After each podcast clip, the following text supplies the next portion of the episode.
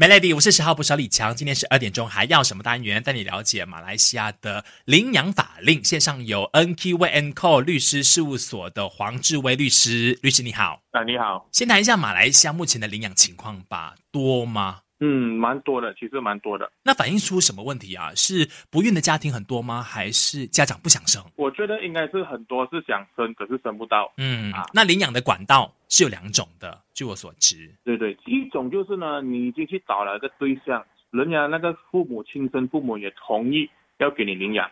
那另外一个方法，其实是你没有对象的话，你可以透过 JKM。对，你可以去我 JKM 有个有一个叫做 Permohonan Anak Pelihara Dalam Talian，你可以去那边申请，填你资料，然后去申请。好，那今天有了对象啦，要把孩子变成是自己的时候呢，我们要就通过两个方式：JPN 国民登记局，还有或者是法律的领养程序，才叫做把那个孩子过继给你了。对对对，帮我们个别分享一下，好不好？就是国民登记局的话，好像他需要花的时间比较长一些。国民登记局呢，通常呢，因为你还有讲明，你要孩子一定要给那个人照顾两年，说这两年是他们的观察期，然后过后呢，他们会做一个报告来呃，看你适不适合养这个孩子。嗯，OK，那个是国民登记局的的管道了，说他的年份可能是两年以上才可以，你整个程序做完超过两年以上。明白。可是呢？如果是法庭领养呢，它的程序呢是比较快，我们可能说七个月、八个月这样子就整个程序就弄完了，因为他那个法令是说，在法庭领养你你需要三个月，就是需要三个月有那个孩子在你你的照顾当中，然后那三个月当中呢，那个福利部就会做个报告来证明说到底你适不适合领养那个孩子，嗯，程序会相当的快很多。明白，而且这两者出来的那一个报生纸上面的。呈现也不一样。对对对，如果你是去国民登记局这边的话，他会出叫做 C 就安南盖，他的那个 C 就是一个横的，说他会那边写着亲生父母是谁，然后养父养母是谁，说孩子是知道他的亲生父母是谁的。嗯，对。如果你是去法庭呢，他会出一个 C 就格拉黑的，其实格拉那边是不会写就安盖这个字眼的，说那个孩子是不会知道自己是被领养回来的。因为那个又是不会写这些啊，改字眼。了解有这个概念的哈，等一下跟你了解多一点。我自己啦，本来以为说一定要有家庭啊，而且是不孕症的家庭才可以提出领养的申请的，原来不是哦。单身者如果你要领养孩子是 OK 的。等下聊，守着 Melody，Melody，我是十号不小李强，线上有黄志威律师，律师你好，你好你好。今天聊一下说这个马来西亚的领养法令啊，有很多的注意细节啊。不只是家庭，刚刚我们虽然有提到说很多不孕症的家庭才会想要领养孩子嘛，但是原来如果你是单身汉的话，你想要领养孩子也是 OK 的哦。对了，OK 的，帮我们说一下，呃，基本的条件是什么？OK，如果你是单身汉的了，你要去，你可以领养的就是男儿咯，你不可以领养呃女孩子。嗯，OK，然后你的那个年龄跟你一定要超过二十五岁。然后你岁数跟那个孩子有差别是二十一岁。单身女子她的领养条件呢，一样只能够领养男孩吗？女孩子没有，女孩子你可以领养男孩，你也可以领养女孩，没问题。哦，OK。啊，如果你男人要领养女孩，像你们一定是一个夫妇结婚了的才可以去领养女孩。嗯，而且原来如果是你们夫妻，不一定是没有办法生，所以才可以去领养，而是你有孩子，你想要多领养一个是没有问题的。没有问题，没有问题，没有问题。如果你可以找到人，人愿意把孩子给你领养，就算你生了三四个孩子都没有问题的。反而有时我觉得那个是更加一个好，因为福利部会认为说你有之前有领养过孩子的经验，像你领养有三四个或两三个，或者你有自己的孩子，你有照顾过孩子的经验的话，在领养的时候呢，他就更放心了。一个加分，对福利部的报告来讲，里面是一个加分来的。了解。那等下呢，我想请律师帮我聊多一点呢，就是诶，以你的经验，其实领养前哈，我们除了是要考虑到自己的经济状况之外啊，可能心灵层面上面，是不是也应该要呃多做一些准备啊？尤其是第一个领养的孩子。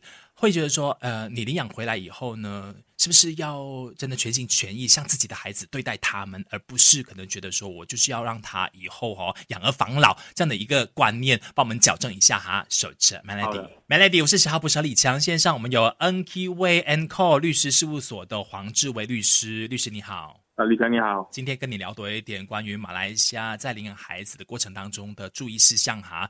一，你的经验，其实领养前这个家庭或者是这个单身人士，他应该要先注意什么事情？是不是？首先，我我有没有经济能力，这是第一个考量要素。对，这个第一个考量要素。除了这个之外呢，还有几个啊是需要考量的啦。应该明白啊，你要去领养一个孩子之前，你需要得到一个福利部的报告，嗯，说他们建议或者是推荐你去领养这个孩子，然后他们会观察几个因素。OK，我在这边一个一个讲。好的，就是你的家庭的经济状况，到底你如果你是单身，他就看你自己个人收入咯。如果你有太太或者是你有先生，就看你们两个人的收入加起来，到底适不适合给这个孩子一个呃很好的生活环境，能力养这个孩子。第一咯，第二他也会看到底你的居住环境是怎么样，你的家到底是怎么样，到底你这个环境呢会不会对这个孩子是好的，给孩子一个好的居住环境，要让他至少说生活的健康嘛，是不是？对对。然后呢？然后他也会跟你看说，到底你的家里有没有成员是谁？就说，比如说你一个大哥汉，可是你的家里可能有跟你妈妈或者是谁一起住。但是不是他们也会看到底那个家庭是谁在那边跟你一起住的，他们也会考量这一点哦。嗯，到底会不会给一个孩子健康的成长环境，这是第三点啦。OK，第四点呢，他们也会看到底你本身，如果你养这个孩子的话，你对这个孩子的前途规划是什么？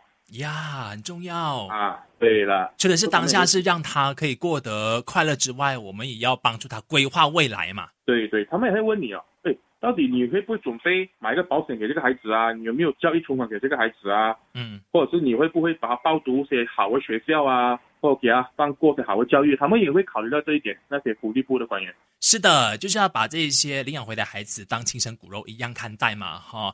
那我们养育他，就希望他过好生活，因为呃，世界上真的不幸的孩子有太多了。那你。不想要自己生的话，或许我们就可以献出自己的那一份力量，来帮助这些孩子，成就这些孩子。等下了更多一点关于领养的一些迷思啊，包括说，如果是我领养到的是无国籍孩子的话，我是不是可以让他获得马来西亚公民权等等的问题。守着 Melody，Melody，我是十号不是李强，继续有黄志威律师，你好。呃，李强你好，OK，下来想要解答一些迷思哈。我们领养的过程里边呢，会遇到的某一些状况要怎么样去应对？包括说，如果我领养到的是无国籍孩子的话，我要怎么样帮助他获得马来西亚公民权？如果你是领养到是无国籍的孩子，不，我们应该看图第一个层面是说，你领养之前你要确认到底。你的孩子是以无国籍还是有国籍的？因为很多时候父母是忽略这一点的。有的时候是这样啊，你如果你是有家长愿意给你的，而且可能你又很久没有孩子，你想要孩子，嗯，比如说你那个心里，你跟那孩子，你看又有眼缘，嗯，就你就不顾这么多了，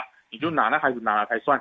其实我可以这样讲一句了，你可以去把他领养，养父养母名字是你或者是你太太的名字啦。嗯可是过后呢，你就帮他去申请那个马来西亚的呃国籍咯，就是 Under 五 A，我给他 Lima Plus A 啦，我们叫做。然后这个申请呢是等那个内政部批不批你，这个等待是很煎熬的，因为很多时候呢很多年都拿不到啊，这个是要大家要注意的一点啦。说我会奉劝，如果那些父母要领养孩子的，你特别要关注这一点啦。啊，因为到时候如果你跟那个孩子已经养这么多年，你有感情了，你又不可能不帮他解决这个问题哦。是，可是你又解决不到，所以你会很无奈。有的时候，嗯，所以就是当你决定要领养的时候呢，还是先看好，如果他是马来西亚国籍的话呢，下面你陪着他长大的话，他的生活也一切比较顺利一些。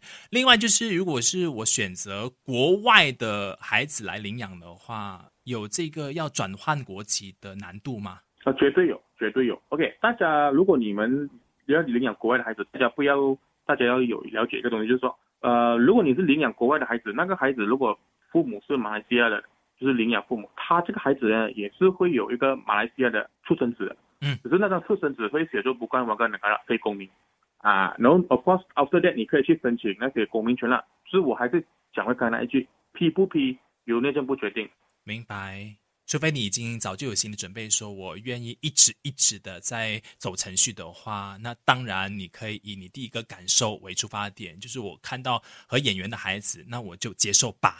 那我才帮他一起来应对他下面会遇到的可能的问题。其实我反而觉得，如果你领养外国的孩子，那个孩子是有外国护照的，反而他们会情况好过那些马来西亚的无国籍小孩。毕竟他们有本护照，有一个身份，嗯，生活会比较容易一点点。明白了，等一下我们再聊更多一点。守着 Melody，对对对，Melody，我是小布小李强，十二点钟还要什么单元跟你聊马来西亚的领养法令？线上我们有黄志威律师，律师你好，李强你好。下来想要探讨这个问题，可能很多的领养父母亲啊。呃，有一个错误的观念说，我看到喜欢的孩子是不是就可以领养，或者说我是不是可以指定我要男孩或女孩？我可不可以指定说，如果那个孩子呃是不是有健康状况，我担心自己 handle 不到啊，所以我就拒绝这些问题，请律师来帮我解答一下。OK，这个是要似乎看你是要哪一种管道。如果 JKM 那边的福利部的，第二个就是去你自己找了。如果是你是自己找的，这样你当然可以可以看哦，那个孩子你可以看到那个孩子到底他有没有什么病啊，或者是什么东西，嗯可以看。如果你是在那个 JKM 的呢，就他们分配给你的，他们分配给你的。哦，当然你可以不要，你可以拒绝他们分配给你过后，你可以不要，啊那个就你喜欢啦。嗯，可是坦白说一句，去 JKM 的管道呢，很多人都比较难拿到了。坦白说一句啦，比较难，就是比较难。说多数现在领养的案件哦，我看到的都是他们去找人，人家愿意给他们领养的，都是是这样子的事情。嗯嗯嗯。嗯，刚刚你提到那个 JKM 很难拿到的原因是什么？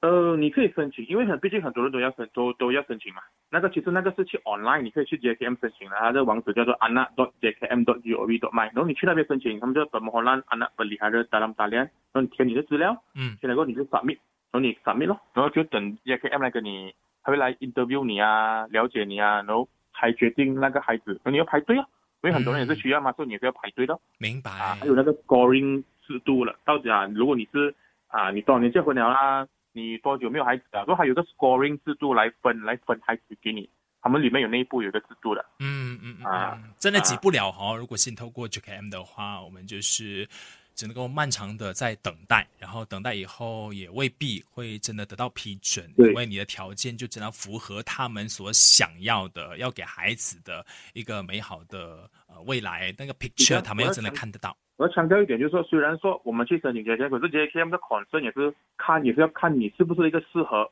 领养那个孩子的养父养母，他们也是会观察的。嗯嗯啊，所以不是说你要，他们那边也只有他们的顾虑，他们也会观察是是啊。好啦，但是至少说，我们今天透过节目中了解到了，哎，可以有这些管道可以去提出申请。申请的过程里边可能会遇到哪一些难题，你只要有心理准备的话呢，大家都可以去申请看看。如果你有需要，今天谢谢黄志威律师帮我分享那么多，谢谢你。谢谢李强，谢谢。